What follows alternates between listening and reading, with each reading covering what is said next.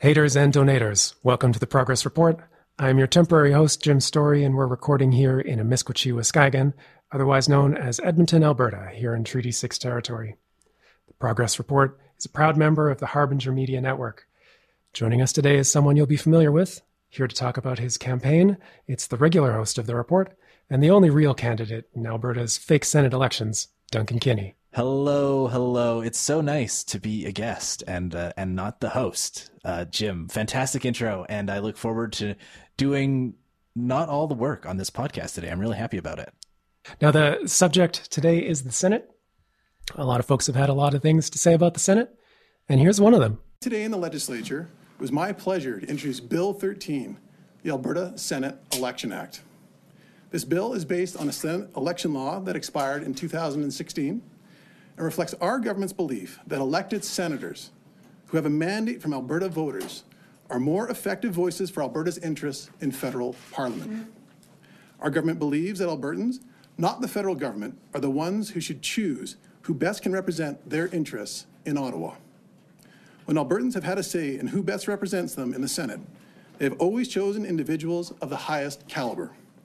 This law would allow a Senate election to be held as part of a provincial or municipal election, as a standalone process, or with a referendum. The government of Alberta would then provide the names of our Senate nominees to the Prime Minister for consideration when filling future vacancies, with the hope that he would uphold the democratic mandate of the Alberta people.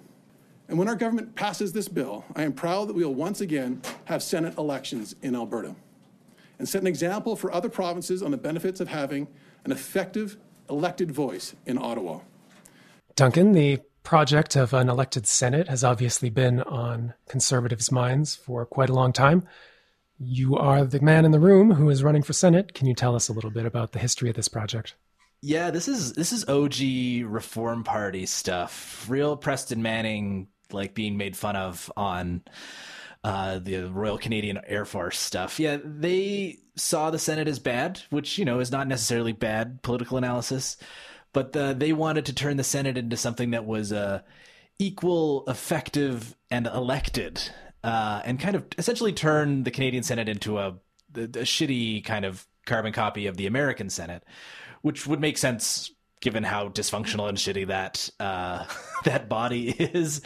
And uh, and yeah, it's it's really been a, a political project of theirs since the eighties and nineties. It's Reform Party, it's Western Canada kind of grievance stuff. You know, we're not getting treated fairly by Ottawa, blah, blah, blah, blah, blah. Now, the funny thing about these Senate elections is that they don't actually get people into the Senate. We've had quite a few of them. Uh, we've only had... Uh, What, less than half of half a dozen of these folks actually get appointed only by conservatives. So the question is, why are they doing it? Well, here's the thing. The Senate election isn't the only thing people are going to be voting on on October eighteenth this year. This fall, Alberta is going to be voting on new mayors and new councils for all of our towns and cities. And while the Tories may have most of the small towns locked down already, they're just drooling over the prospect of taking over Lethbridge, Medicine Hat, and especially Edmonton and Calgary. They're so thirsty to control these city councils that they've already been changing the rules to give their teams an advantage. Oh yeah, and don't forget uh, school board school boards as well. They definitely don't want to leave any kind of elected body free of of like shitty conservative elected officials. They want to get them everywhere. Absolutely, especially given all of the curriculum nonsense, right? The school boards are are definitely a locus of resistance there too. And it, I mean, I'm not, I'm not. Uh, holding anything back when I say that they've been changing the rules to give themselves an advantage either. Uh, we've seen changes to campaign finance laws that allow them to that allow the conservatives and their donors to pump more money into these Senate campaigns. They've even changed the laws such that sitting cabinet ministers can go out and campaign for uh, their Senate candidates and the things that they want in these equalization referendums and so on. It's when you consider that context that everything suddenly starts to make sense. Why have a Senate election that doesn't actually send people to the Senate? Why have an equalization referendum that ha- for a province that can't actually change the equalization formula? Well, it's easy. The only people howling about equalization and about the Senate are dyed-in-the-wool conservatives. And Jason Kenney wants to make sure that as many of those folks get out to these municipal elections as possible. Yeah, like, like it really is an opportunity to, you know, raise the bloody shirt and, you know, be mad at Ottawa and, you know, distract people from, you know, how shitty of a job they've done of governing this province. Well, if this was just a series of like National Post articles and, and rebel media tweets, I I don't think I would be quite so bothered by it. But I, frankly, I think it's outrageous that public resources, millions of dollars, tens of millions of dollars of them, are being funneled into a scheme that is essentially a get out the vote operation for the Tories. Like that's that's the public's money. It's not to be spent electing Kenny's friends and campaigning on Kenny's issues. Well, okay, Duncan, I've I've done my rant. Why don't you tell us a bit about where your campaign fits into all of this? What's your campaign about? Yeah, so I am running for Senate, as loyal listeners to the podcast know. And, you know, it's it, it's a bit of a, a taking opportunity to take the piss, right? Like this this election is a sham. It is a fake. Whoever wins this election is not going to become a senator, because that's not how senators are appointed. We just saw a woman named Karen Sorensen appointed to the Senate through the process that the Liberals have set up, right? It's that's how it works. And, uh, and, you know, waving your fist and being mad that Justin Trudeau isn't going to respect your sham Senate elections isn't going to change, you know, how senators are appointed. I mean, the, the hilarious thing about this is that Jason Kenney was in Stephen Harper's cabinet when Stephen Harper went to the Supreme Court and said, "Hey, how do I get rid of senators? How do I reform the Senate?" And the Senate said, you essentially, you gotta, you gotta open up the Constitution, which is a big fucking deal. It's a lot of effort. I can't remember what this, the amendment formula is, but it's, it's a high bar to change the Canadian Constitution. And so, you know, what our campaign is all about is essentially saying this campaign is bullshit, and a vote for me is essentially a vote against Jason Kenney. Uh, imagine Jason Kenney having to write a letter to the prime minister saying, pretty, pretty please, will you, will you appoint this shitposting socialist independent journalist to the Senate? That's, that's it. The stakes are low, admittedly. And, and we're not putting a ton of like money and resources into this, but it is an opportunity to fuck with Jason Kenney. It is. And I, you know, what I think excites me about this campaign too, is that it's an opportunity to try and flip the game on him a bit, because if he's using this sham election to try and push Tories out to the vote, why don't we use this sham election to get lefties out and vote? Not only will it be much more embarrassing for Kenney to see his candidates actually lose this thing, instead of, you know, if people just go out and spoil their ballots, then Kenney's cronies will still, quote unquote, win, and he'll get to do a victory lap about it. And he won't really care that there's low voter participation. But what if all of the lefties show up and not only make a mockery out of his election, but elect all the people to city council and school board and mayors that Kenney does not want to get elected? Don't discount the fact that if I win this ridiculous sham Senate election, the chances of us having another one go way, way down. It would be very embarrassing if I won. Well, that I, I mean, that leads me to my next question, a question that I, that I do have to ask. Like, are are you actually going to take the appointment if someone hands you an appointment? What if you win? Well, there's one more Senate vacancy. So so this Karen Sorensen woman was appointed to the Senate. There's one more Senate vacancy for the province of Alberta. I fully expect another appointment announcement in the next few weeks before the federal election gets called. I have not actually applied. I've not gone through Justin Trudeau's special um like, you know, application process, though, though I, at some point I probably should, like I could put my mom down as a reference or something. Um, and, and so the chances of me both winning the election and then the, the Senate election in quotes, and then a conservative prime minister winning this next federal election. So Erin O'Toole has to win. That, I mean, those are the steps that have to happen in order for me to even get to the point where it would be even quasi-realistic for me to be appointed to the Senate. And even then, and, and again, this is the, there has to be a Senate vacancy. So if, if Justin Trudeau appoints someone in the next couple of weeks, it doesn't matter.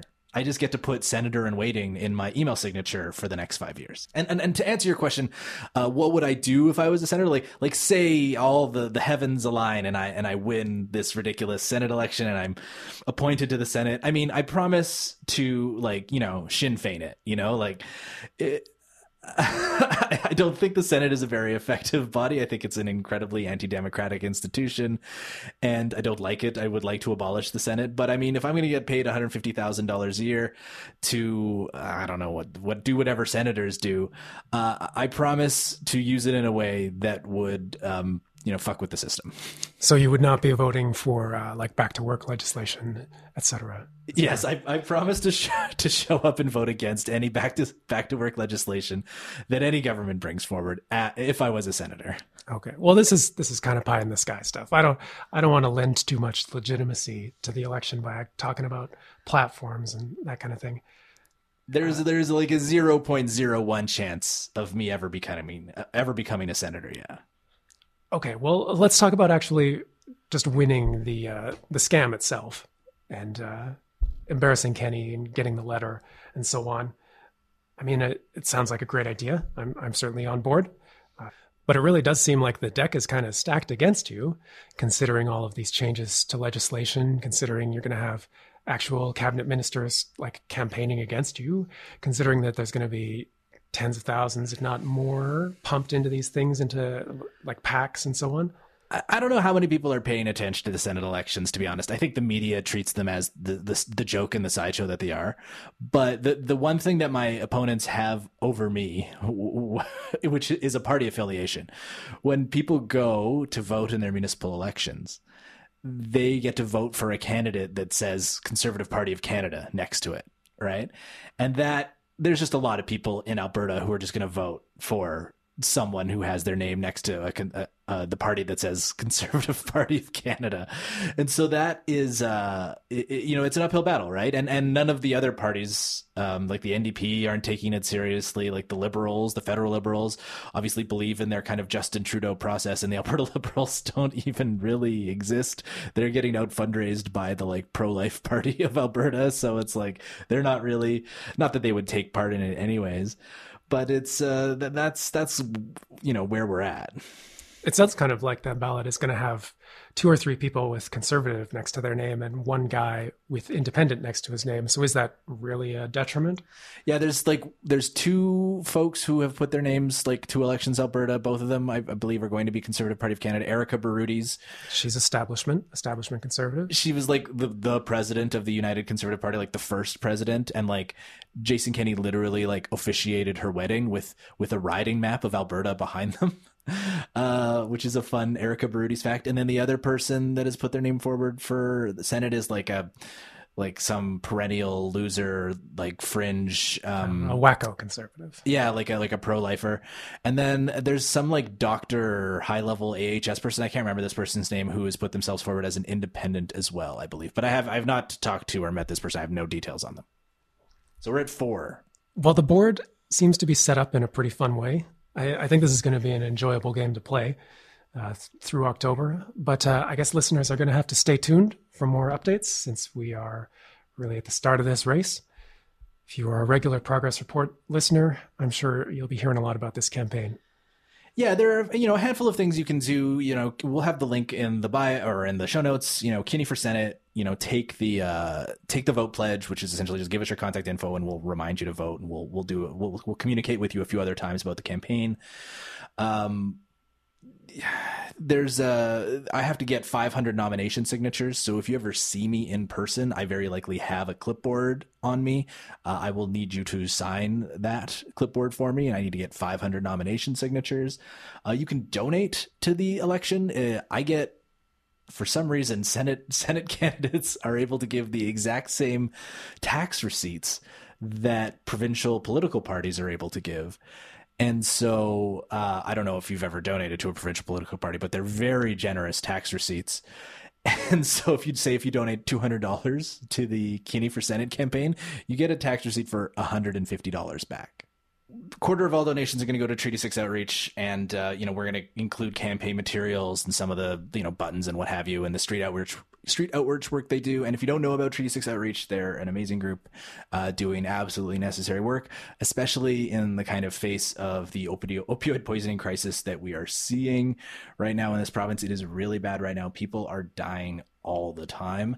Uh, there are bad drugs everywhere, and the policies of this uh, of our provincial government and of just Jason Kenney and the U C P are killing people. Like yeah. people are dying every day uh, from bad drugs, and it is a policy and it is policy decisions that are going to ensure that those people keep dying. So, so if you if you do make a small donation to this Senate campaign, uh, when you factor in your your tax receipt, it's essentially like you're you're donating to Treaty six Outreach, but then you're you're given a little bonus to the campaign. So I, I think that works out nicely. There's one other little aspect of this that I, I think I want to hit on before we move on to uh, a little news roundup of this week, which is that the Senate election is kind of racist. Absolutely correct. Yes, the the Senate election is is a little little problematic. Uh, so the way that the Senate election is working, it, it's piggybacking on the uh, the infrastructure that happens with municipal elections.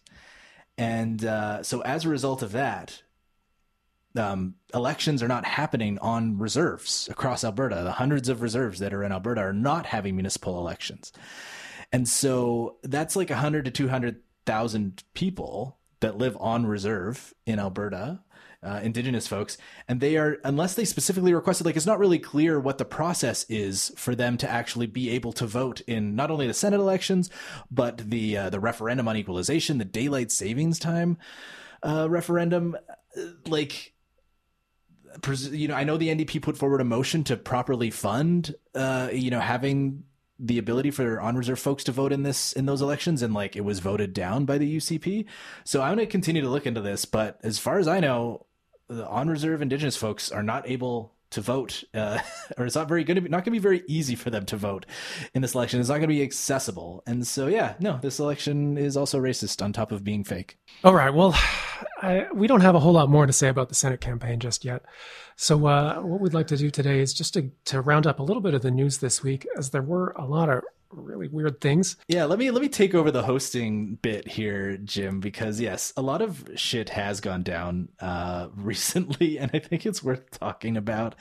Uh, so yeah, our government is uh, continuing to try and kill us. Uh, Dina Hinshaw, our chief medical officer of health, held a, held a press conference recently that essentially was, uh, fuck them kids, you're on your own. Um, you know, you are no longer required to isolate if you test positive for COVID. You can now get COVID, confirm that you have COVID with a test, and then go to an Oilers game with like eighteen thousand of your closest friends. Um, you know, you're allowed to do that now. There's no longer any rules that say you can't do that. And, and this will help the economy somehow. I don't, I don't understand the reasoning behind this relaxation of this rule. The political calculus here is weird. It's really, it's really, really weird. I don't know who this is supposed to appeal to. Yeah, uh, I I do not understand who they are appealing to with this. I, I think I don't understand how they think the economy will do well if all of a sudden you can just, you're not obligated to, to quarantine after you get sick with COVID. They're also shutting down um, testing outside of clinics.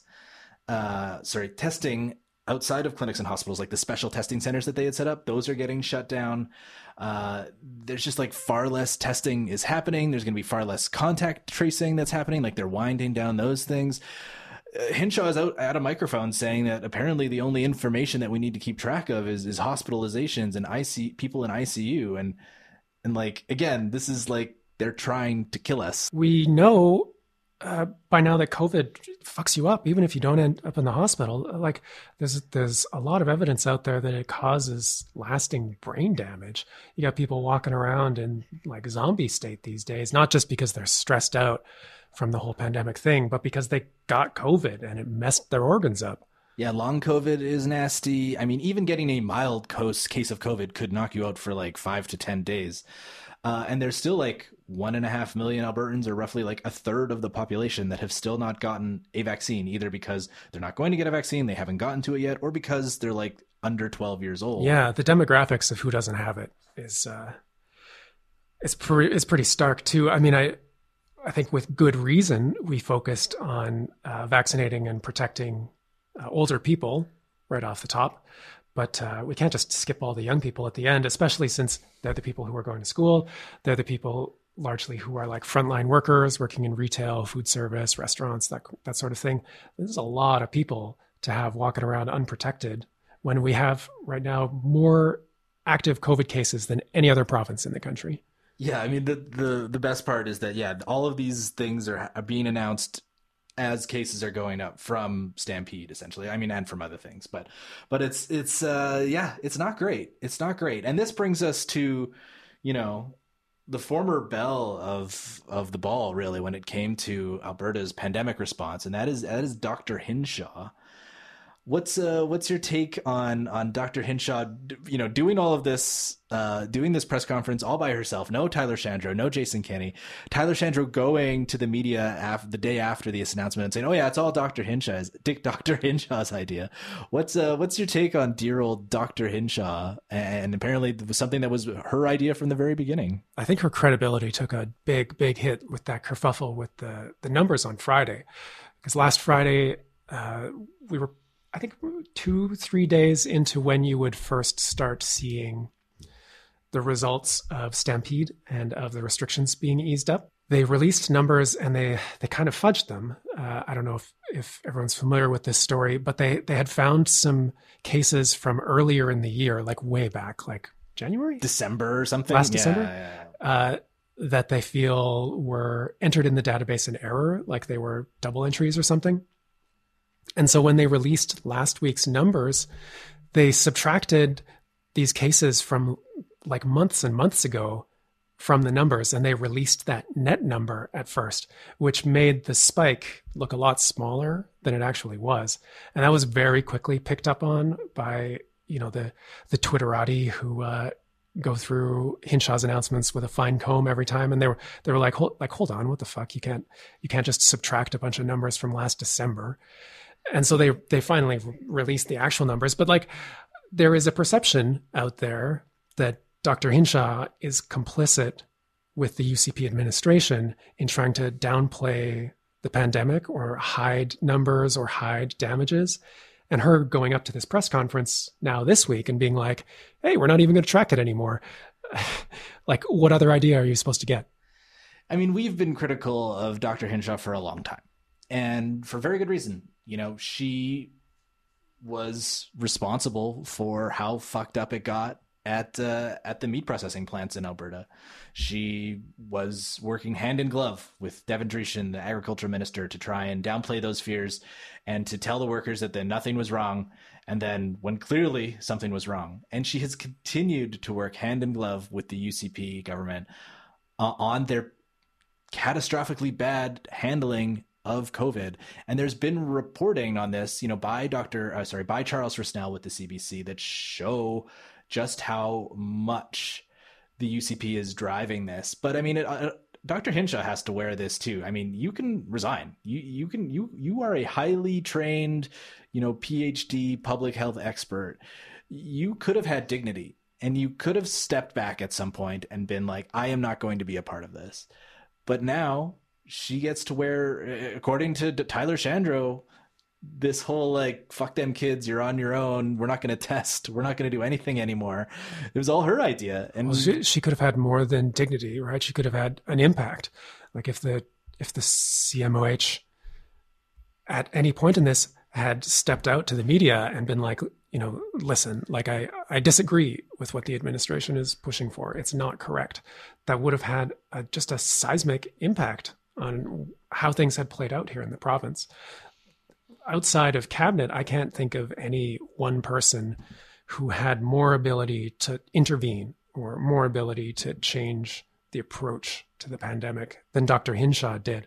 So even if you're not completely on board with seeing her as a member of the team of villains, I don't think it's correct to look at this as, um, I've seen a lot of people talk about this as kind of like a like a harm reduction sort of situation, that like that Doctor Hinshaw is uh, is holding back the administration's worst impulses. How much worse could their impulses get?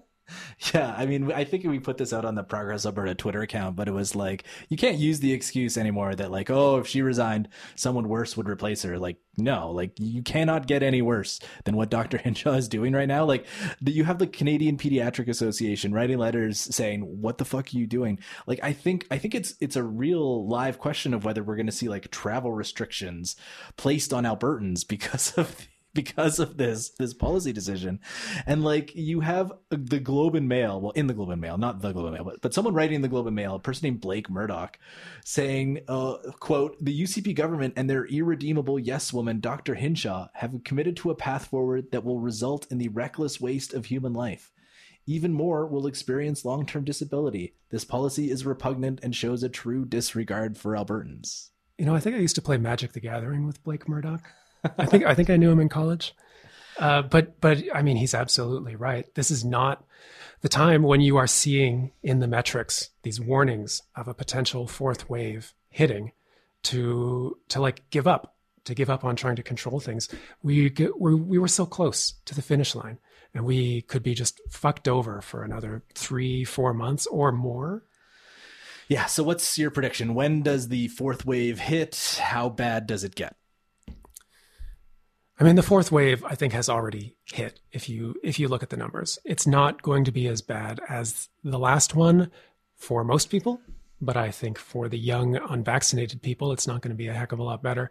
The last wave that we had, if you looked at the data around I C U capacity, like we were maxed out. Like we were pretty much at the point where you like could not fit more people in hospitals. And that was a, a desperate, disastrous situation. And I don't think that it's going to get that bad because people are vaccinated. And so the hospitalization rate is lower. But you are still going to have young people who uh, could have been safe get a preventable disease, get long-term organ damage from it. Uh, like, I don't see how you can see that as acceptable at all. Uh, the numbers are still growing exponentially. Yeah. Delta variant. I mean, there's a lot has changed since, you know, March twenty twenty, right? And, and the fact that so many people are vaccinated is an un, unequivocal positive thing. Um, it's going to stop a lot of the bad, serious outcomes, like deaths are going to go down. Presumably I C U visits are going to go down on this fourth wave. But like, is the thing is that this is all fucking preventable.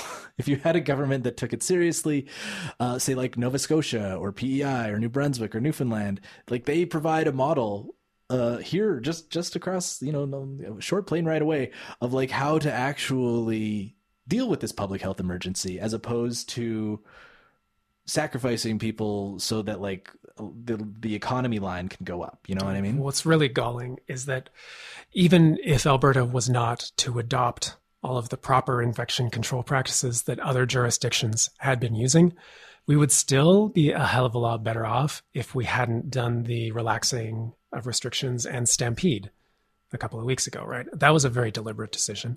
The numbers of uh, infections traced to stampede keep going up.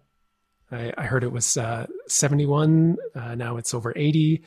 I'm sure they will find more unless they stop tracing those contacts. Unless, yeah, unless they fire the contact tracers who are on the, the Stampede files.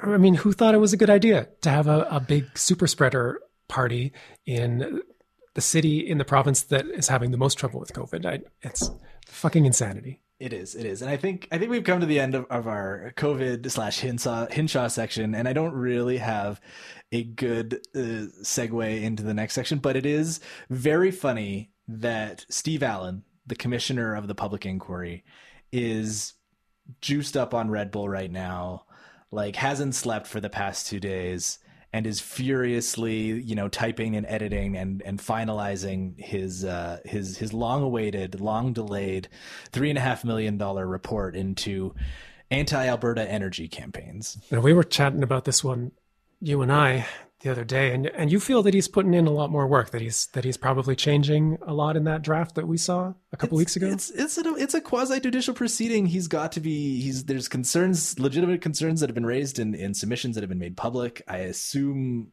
stuff that hasn't been made public. Anyways, I'm not an expert. I, I think he's sweating it because I don't think he's put a ton of work into this thing, and I think it's like it's like you're an undergrad. It's a term papers due. It's like you've been he's got to cram. I mean, I. I would get a little flagrant with term papers here and there, but I, I think the worst I ever got was uh, showing up at like five in the morning to slip it under the professor's door before he got to work. So it looked like I submitted it the last night before. I've never asked for uh, four extensions and got a million dollars. Yeah, a million dollars extra, as well as making like two hundred ninety-one thousand dollars a year. So yeah, so so the Allen inquiry has been, you know, a special subject for myself, ourselves, because, you know, back in twenty nineteen, when the provincial election was happening, you know, Vivian Krause wrote a piece that was referenced by Jason Kenney, and Jason Kenney put out a press release saying, hey, uh, yeah, we're going to use every legal tool at our disposal to fuck with Progress Alberta. And um, that included the inquiry. The inquiry was part of that list. This was the this was the vaunted fight back strategy.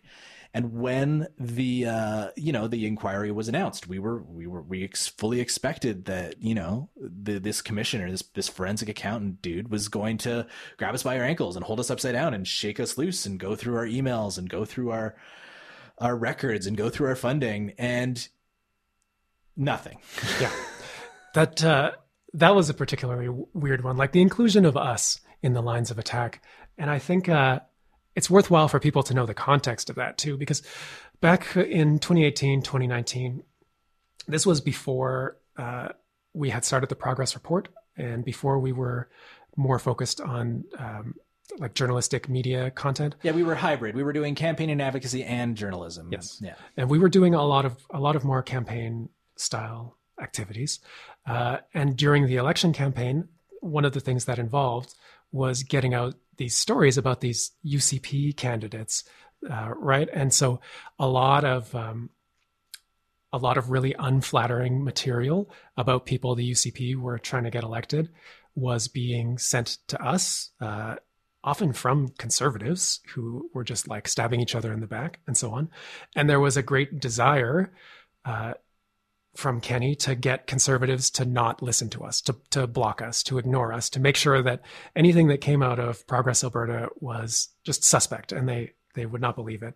And that way, you know, a conservative voter, if they heard from Progress Alberta that kamikaze candidate Jeff Calloway is involved in a bunch of stinky shit and there's a bunch of weird money changing hands and or, et cetera, et cetera, they wouldn't, they wouldn't believe it, right? Or like, here are all the rich assholes behind, you know, Shaping Alberta's Future, yes. which is like, you know, buying up, you know, billboards and the front page of the Herald. Yeah, exactly. And all that shit. And yeah, that, yeah. That's the kind of information that we were getting out during the electoral campaign. I think it's really telling in the report right now that Allen spends a lot of time trying to like change the emphasis of words in the phrase anti-Alberta energy campaign, because it is absolutely clear to me that during the electoral campaign, that label was applied to us so that people who might otherwise hear things from us and then think about them and vote on, on the basis of, of that consideration, they would like mentally designate us as anti-Alberta. Mm-hmm. They would they would be like, oh, well, those guys are anti-Albertan. They're traitors. Why would I listen to them? They're against Alberta. They're bad guys. They're the bad. They're the, they're the, the enemy. Yes. And uh, like that writ large has been the overall project of the inquiry itself to uh, to deem not just little groups like us or Press Progress, but the entire environmental movement writ large. In some, yeah. uh, maybe with the exception of Ducks Unlimited, yeah, as as anti-Alberta, so that Albertans think of us as like villains and terrorists and don't listen to us. Steve Allen's definition of the word anti-Alberta inquiry contorts the English language to such an extent that it is unrecognizable. Uh, it, it is. I'll just read it to you. It's it's this is, so we we got a leaked version of the draft report. Uh, this has been ruled on in other, like Steve Allen has publicly talked about how he defines anti-Alberta energy campaign. This is not a secret. This is how he defines it. Quote, I find that the term anti-Alberta refers to Alberta as a geographic modifier and should not import any connotation that opposition to oil and gas and oil and gas development in Alberta is against Alberta or its interests in any sense. So did, did you get that? Because because it's pretty fucking tortured, and it's like he's essentially saying, I mean, this is my interpretation of it, was that anti doesn't really mean against. And so, so like, sure, these people might have might have taken a part in anti-Alberta energy campaigns, but that it's not a bad thing. Anti-Alberta energy campaigns are not, in fact, anti-anything. Just just look over here. I mean, if that was if that was true, if that was. Uh, if that was his aim, then he would not use the language anti-Alberta in his report, right? He would talk about uh, anti-bitumen extraction campaigns or anti-fracking pipelines or yeah. anti-pipeline campaigns. And I think it, it he is very deliberately trying to obfuscate what the actual political project was there, which was to carve out a whole bunch of people who dissent, a whole bunch of people who disagree with the U C P administration, and tar them as traitors to the province so that, you know, average Albertans would not pay attention to us or would would dismiss what we have to say. Yeah. And so, you know, we did get a copy of the draft report. Um, you know, we did report on some of that. And I mean, the thing that jumps out at you immediately is, again, he's trying to have it both ways. He's trying to say, yeah, these people were a part of anti, anti-Alberta energy campaigns, all of these groups, but they didn't do anything wrong. And like he, over and over again throughout the document, he makes a, a very specific point to say that nothing bad happened. He does not make any findings of misconduct. He does not make any adverse findings. He, this is this is no misconduct over and over and over again. I have a feeling that this sort of cover your ass language is not going to protect him or the inquiry from legal action. yeah. It, I, I mean, I suspect that there's going to be many reasons why environmental organizations and individu- and individuals that are named in the report will have legitimate legal beef with this with this final report. Uh, we will see when the final report why kind of comes out what's in it, but the stuff that's in the draft is still so wild. Like there's a whole section on motives, and he spends pages saying, well, maybe these are the motives of the people who are involved. Steve Allen didn't talk to yeah, anyone. Well, why didn't he just call them and ask them what their motives were? He has no on the record or off the record interviews with any of the named groups in the inquiry, like EcoJustice, Pembina, Dogwood, W W F, et cetera, et cetera. They all refused to speak to them, and he didn't press the issue. The speculation that he does about their motives to fill that gap, too, is fucking wild. No, no, no. I, I got to read from it. I got to read directly from the draft report here because it, it is, it is, it is wild. So here it is. Quote, "Throughout the course of the inquiry, I heard many theories advanced as to what is driving the anti-Alberta energy movement, including those detailed in the Inquiry Commission reports uh, that are posted on the Inquiry website." Uh, side note, those things are fucking incredible and hilarious. Uh, and circulated for comment during the participants for comment phase of the engagement process. Some suggest it was primarily concerned with the challenges of climate change. Some suggested the movement has its roots in the one world government philosophy. Others suggested that it was a progressive socialist movement. Other theories suggest that the movement is driven by those who will benefit from trading in carbon credits, subsidies for renewable energy, the ownership of rail cars, or some other scheme that will be economically beneficial for the participants. Yeah, and then there's a few other more, but those are the kind of like most egregious ones. And I just want to reiterate, later on in the document, he does not dismiss those theories. He says, quote, "Of course, given the campaign of campaigns nature of the movement, overall, it may very well be a combination of more than one of these theories. It is a question that this inquiry did not have the resources to ultimately determine, other than to observe the movement involves great amounts of funding and outstanding collaboration amongst many like-minded organizations." Sorry, he didn't have the resources to figure this out? What did he get, four and a half? Five million dollars, three, three and a half, but he didn't have the three, three and a half to start, but then he got topped up. Wow, we'll we'll find out what the real cost is. I think he got what what nearly two years to write this thing, but he didn't have the resources to fact check whether it was a one world government plot. Sadly, I um, think I think that one's pretty easy to check. The the or, the the document, the draft document, mentions Agenda twenty-one uh, four times. Uh, There is not a single reference to the International Panel on Climate Change, or really, like, really any any discussion of like climate change or how bad shit is going to get uh, at all. Uh, it, it is it is an incredible document. The, the First Nations section, oh my god, when this comes out, when the final report is out and everyone gets to see it, like the First Nations section will oh, blow god. your hair back. Yeah. With like there is there is like pages and pages and pages of quotes from a guy named Brian Lee Crowley, who is like some muckety muck with the MacDonald Laurier Institute. Google a picture of Brian Lee Crowley. He is the like whitest man in Canada. This is something that has been lacking from our analysis so far, uh, because I, I just felt that we didn't really have the standing to to dive specifically into this one, or to like, you know, speak for into the First Nations folks here in Alberta. But uh, first of all, it's it's way outside the scope of the inquiry to have a giant appendix that's like, uh, well, uh, my Indigenous friend says that this is not violating the treaties. Yeah, like, it, it, yeah. So he's got a ton of stuff from Brian Lee Crowley that says, oh yeah, by the way, like Indigenous people, like all those activists, they don't, they don't speak for Indigenous people. These people speak for Indigenous people. And then, and then they quote at length from like pro resource development, Indigenous folks who exist and are fine. But like, that's, that's like, come on. You know what I mean? A lot of the content of that chapter was very familiar to me uh, because I saw all of those names and heard all of those voices uh, before. A few years ago, at the screening of Vivian Krause's uh, uh, pro-extraction propaganda piece, Oil uh, Over a Barrel, mm-hmm. uh, which, if you recall, we had a screening here in Edmonton.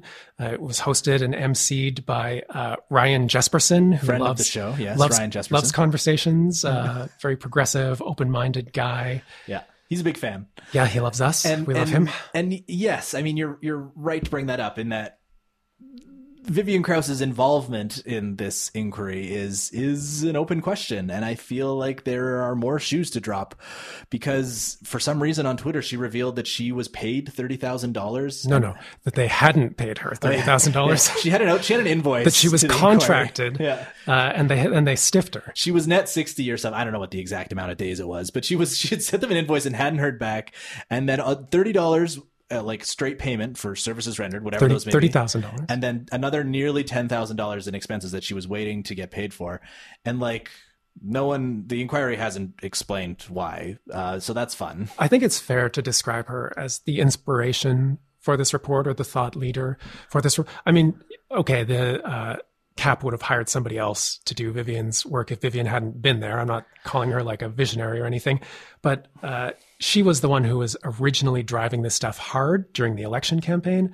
That's how it got in the U C P platform. Yeah, she definitely talked a lot about us uh, in that story that I mentioned earlier on. I mean, I'm reluctant to talk too much about her. She's a private citizen. Uh, I, I, what is more troubling is when Jason Kenney and the government of Alberta uses their power to go after organizations that they don't like. And, and you know, we published a piece by Martin Olszynski, who's a University of Calgary law professor, that talks about like, hey, like, this is bad. Like the, the the the authoritarian precedent that is being set here is bad. And and just because this particular inquiry has been a clown show doesn't mean that the next one will. I think what people really need to keep in mind here is that there are serious consequences for being targeted by an inquiry like this. First of all, it's very difficult already to do organizing around the climate in Canada. Uh, in a country where a lot of workers are literally over a barrel, where uh, you know their their livelihood uh, rests on the resource extraction industries because we haven't built something else up instead. And so, if you go out there and you're demonizing these groups that are already struggling to find purchase and, and convince people, you're already setting them back, but then you're scaring away their donors. You're forcing them into these protracted legal battles that eat up their resources and their costs. Like for Allen to present this report as though it is a neutral, uh, harmless fact-finding mission is a complete lie. Like this is extremely stressful and damaging for the organizations that are being actually targeted. And Uh, thank God that that they didn't actually target us; that they were just threatening us. But like, can can you imagine what some of these other groups are are going through right now? It's it's tearing up their donor base. It's it's fucking with their fundraising. This stuff is is harsh, and it could be turned against some some other campaign very easily, right? Like you could see Cor Blund get hauled before an inquiry because he was talking too much about coal within a couple of years. I mean, yeah, that's the scenario that Martin Olszynski raises in his piece, right? And and so yeah, it, it is it is uh, it's bad. And even though this inquiry has been so poorly run that it's just kind of like turned into a joke, we the next one could not be a joke. It could be run competently and effectively, and it could really fuck with the way that our society works. Like there's a Sandy Garasino article that talks about kind of the human cost and the relationship cost that these folks have faced. It's it's not pleasant, and uh, you know it's it's and it's. It's it's been I'm glad that this fucking inquiry is finally coming to an end, but it's gonna get I mean they got to release the final report. There's gonna be legal shit. Like this story's not over. You know, when you when you talk about these groups getting harassed, I, I immediately think of that time that Robbie Picard uh, handcuffed himself to our door Yes. Oh, God. Yeah. Yeah. They did a, the government of Alberta, Kenney did a presser with Robbie Picard when they launched the War Room. And then, yeah, it's like, oh, yeah, Robbie Picard fucking zip tied himself to our door and like live streamed it. Uh, these guys, yeah, they suck. I mean, I, I, I want to move on to the next thing. Yeah. Because... Yeah. Okay. Well, well, we talked a bit about the impact uh, to these groups and their fundraising. And on the subject of fundraising, there was some big news this yeah. week about the, uh, the N D P versus U C P fundraising. Electoral politics news. Zing. Ring, ring, ring, ring. Uh, the latest fundraising numbers are out from Alberta provincial political parties, and the N D P is out fundraising the U C P by a wide margin. Uh, so they've outraised them for the past three quarters. Uh, and in two thousand twenty-one so far, the N D P have raised two point seven million and the N D P have raised one point three five million. That's like... That's that's that's substantial. Yeah, yeah. I mean, I'm I'm not like a lockstep Notley booster or anything, but I do think it is it is quite good that some of the gap is being closed there. Like there is a lot of money that you don't see in those reports uh, because it's going through the PACs and so on and the third party groups. Uh, but it is good to see that the conservative advantage in money that they usually have is is uh, being ground down a little. Yes, I mean, fundraising is a very good proxy for like uh, volunteer and supporter enthusiasm, and the fact that so many cons- U C P supporters are not, you know, uh, responding positively and giving them giving the U C P money when they ask for it, I think is a very good sign that like they've pissed off a lot of people, including their own supporters. And then and then conversely, when so many people are throwing money at the N D P, uh, the again the U C P is doing an excellent job of pissing off a lot of people. And and uh, yeah, go ahead. Well, I do want to highlight one little thing, uh, which is a little less consequential than the U C P or N D P numbers, but is just great balm to my soul, which is to see the Alberta Party getting just absolutely rinsed. They got out fundraised by the uh, the Pro-Life Association of Alberta this year. Yeah, they're third place. I mean, they're way back in third place, but Alberta is is a two-party province now, right? Like the U C P and the N D P are really the only political parties in the near, like now, that really have any kind of ability to raise money, any kind of infrastructure. You know, I mean, you really hope that the Wild Rose Independence Party uh, of Alberta is able to get its shit together, but uh, Paul Hinman seems like a pretty marginal political character, an actor at this point of his career. And so, yeah, I mean, it's, I mean, I'm, whether Alberta being a two-party state is good or bad, I mean, I will, I will do that analysis at another time, but it certainly seems to be the reality. Better than the previous one-party setup, I imagine. Yeah, fair enough. uh, one thing too that I that I like when I see these U C P fundraising numbers in, in the absolute tank is, uh, you got to know it's causing a lot of chaos at the kind of the board level, the constituency association level. Like there are people in the party structure who are doubtlessly pissed off right now. Uh, and these are the type of people who are in the position to knife Kinney in the back and, and cause a ruckus. I would like to see it. Yes. I mean, you really would like to see it. And when you see the N D P raising two point seven million dollars in two quarters here in Alberta, I also think that uh, that, that that that shows that there's a, you know, some capacity out there to support perhaps some extra parliamentary uh, left-wing groups. What I'm saying is we need donors. So if you have a few extra bucks and you like the work we do, donate to us. Uh, if you're if you've got all the way to the end of this podcast and you like what you're hearing, you know, the the, the link to the the patrons a page is right there. Uh, but also, I mean, it, it's going to take independent media. It's going to take, um, you know, mutual aid. It's going to take labor groups kind of coming together and figuring out you need, you need, and social movements as well. Like you need everything pulling together. You cannot simply elect the N D P in twenty twenty-three and think that that will solve all our problems. Yeah, I mean, I will remind people that we elected them in twenty fifteen and then nurses and other public sector workers ate zeros. They ate wage freezes year after year after year after year. For two years with the wage reopener. Yeah. Like yeah. they didn't, they didn't, they didn't do great. I mean, they got language they didn't get fired or fucked with like they were getting with the U C P, but essentially we all know that a, a freeze is a cut when you can yes. factor in inflation, right? So it's it's not great. It is good to replace the U C P with the N D P. That is that is a good thing, but you also have to be, you know, at the N D P's back with a stick, pushing them forward, yeah, or, or they will not do everything you it, want. It doesn't stop with an election. It, and that's why you need a strong civil society uh, to exist independent of the, of the electoral politics system. Well, I think we've covered everything for today. Then, folks, if you like this podcast and you want to join the four hundred fifty other folks who help keep this little independent media project going, just go to theprogressreport.ca slash patrons. Uh, drop in your credit card and uh, throw a few bucks in the hat. We would really appreciate it. Uh, I mean, we need it. Also, if you have any notes, thoughts, or comments you think we need to hear, I'm on Twitter at Jim Story and by email at jim at progressalberta.ca. Thanks to Cosmic Family Communist for the amazing theme. Thanks for listening, and goodbye.